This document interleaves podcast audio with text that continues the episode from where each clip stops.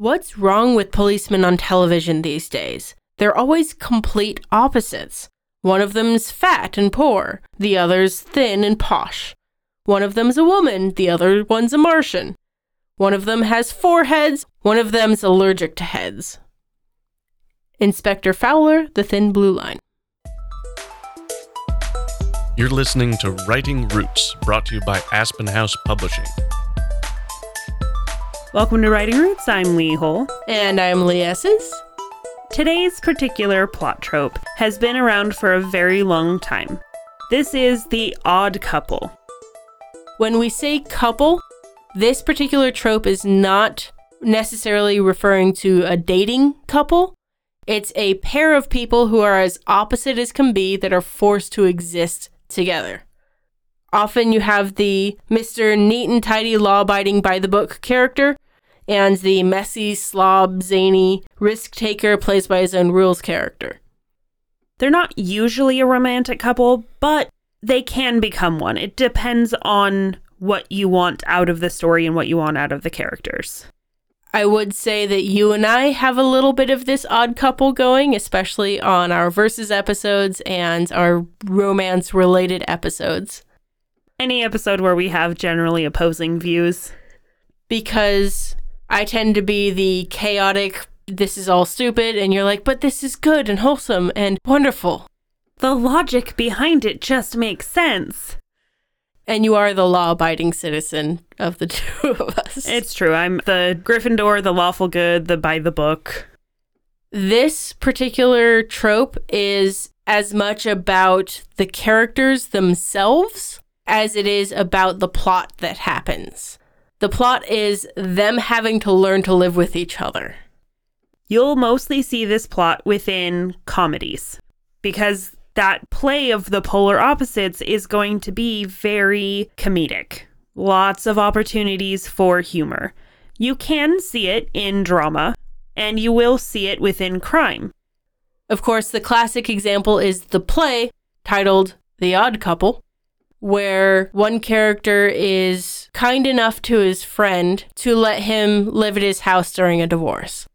So you'll see this a lot again in the crime dramas Castle, Lucifer, Suits, White Collar, Bones, Person of Interest, Psych, and the list goes on and on and on and on and on. If you need an incredibly black and white image of this trope, Wicked is a good one for that because you have Glinda and you have Elphaba. They're as opposite as you can get. They initially hate each other, they become best friends it doesn't always have to be two adults or two people of the same age and general demographics. You can have an odd couple between the older person and the younger person, like in the TV series Hawkeye. You have Clint Barton and Kate Bishop, absolutely an odd couple, and they're adorable. Also in Witcher and the movie The Professional, where you have the assassin and the little girl who ends up softening his heart, but he also teaches her how to be cool. The play In the Heat of the Night had the white redneck cop and then the black city slicker cop that had to get together and solve the crimes. I really enjoy this trope within Sherlock Holmes because you have the chaos that is Sherlock and the very orderly that is John and Pratchett and Gaiman's Good Omens, which is now a TV series as well.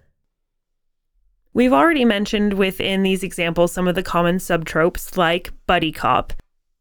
But it's good to keep these in mind as you're writing in case you have a story where you want a particular type of dynamic between your main characters. Buddy Cop is also really helpful in using this trope as a not main character. In the TV show Castle, it's very obvious with Beckett and Castle, but we also see Ryan and Esposito who have a similar dynamic of very different and constantly kind of poking each other's buttons, but in a very playful way that makes them likable characters. And very different from Castle and Beckett. Another common subtrope is that forced cohabitation. We also see this in Wicked and a little bit in Turner and Hooch, where they have to exist together whether they like it or not.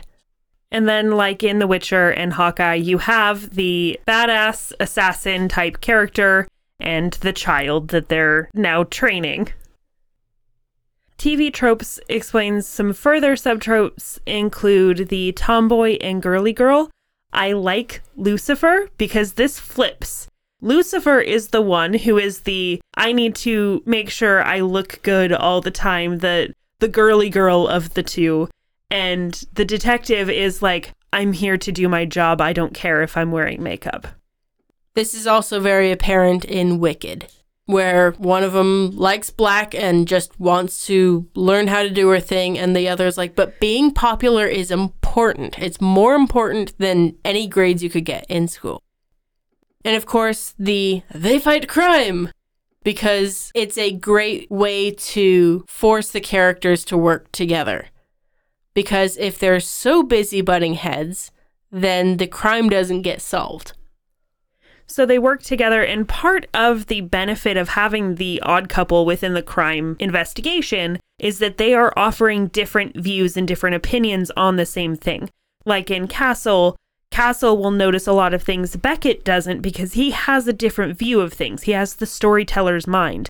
But she looks at it and sees things he doesn't because she sees the facts, the analytics, the evidence. And then together, their knowledge ends with solving the crime. So, how do I write an odd couple story? Of course, your main characters are most likely going to be the odd couple. If they're not, the subtrope title is more the odd friendship. That's the Ryan and Esposito characters. But make sure your odd couple characters, if they're the main characters, they are equally the main characters. They should get approximately the same amount of screen time. You also need to make sure that the comedy comes from their differences. Instead of making the differences a toxic type relationship, there's humor to be found in it because the reader also knows that they're eventually going to work through it. Your readers will often align with one side. They like Sherlock, but they feel more like they would be the Watson in the relationship, or vice versa. Watson. I've always admired Watson and wanted to be like Watson, but I'm really more of a Sherlock. And I've admired Sherlock, but I'm definitely a Watson. this gives you the opportunity to make your readers laugh at themselves. Because, yes, as the zany, crazy character in people's stories, I am not going to be the clean, well put together fashion expert. And I totally feel it when they're trying to make the zany character just sit still and behave and be polite for just 10 minutes. Another thing to look out for is making sure that your characters have a reason to work together. Whether that is the forced cohabitation or they're working on a crime together, sometimes that arrangement that's forcing them to work together is one sided like in Castle, where she doesn't want a partner, but he says, You're my new muse, and I got permission from the mayor. These stories will also make fun of gender roles and often turn them on their head. If you look at Castle and Lucifer, the organized, well put together one is female, and the cares about how he looks in public is the male.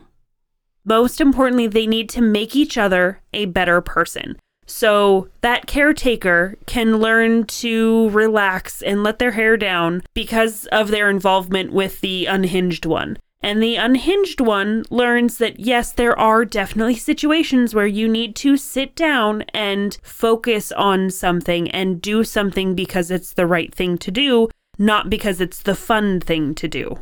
Sometimes that caretaker can be the zany, outgoing side of the odd couple, this tends to lead to the makeover tropes and those kind of things of get your head out of the books and let's go have some fun. I feel like that one is represented in Wicked. Very much so. You do need to be careful of a few things with this. First and foremost, don't make one the good guy and one the bad guy. They're different, but they're both generally good. So, if you've seen the TV show Psych, I feel like they do a great job of representing this between Shawn and Gus, where Gus is like this neat, orderly character, but he's still comedic and we still like him. And Shawn is this zany, outgoing character who plays by his own rules, but we still like him. He's still being good. They have different ways of approaching that, different ways of defining that, but neither of them is corrupting the other. And of course, it doesn't have to be romantic. You can have a Shawn and a Gus.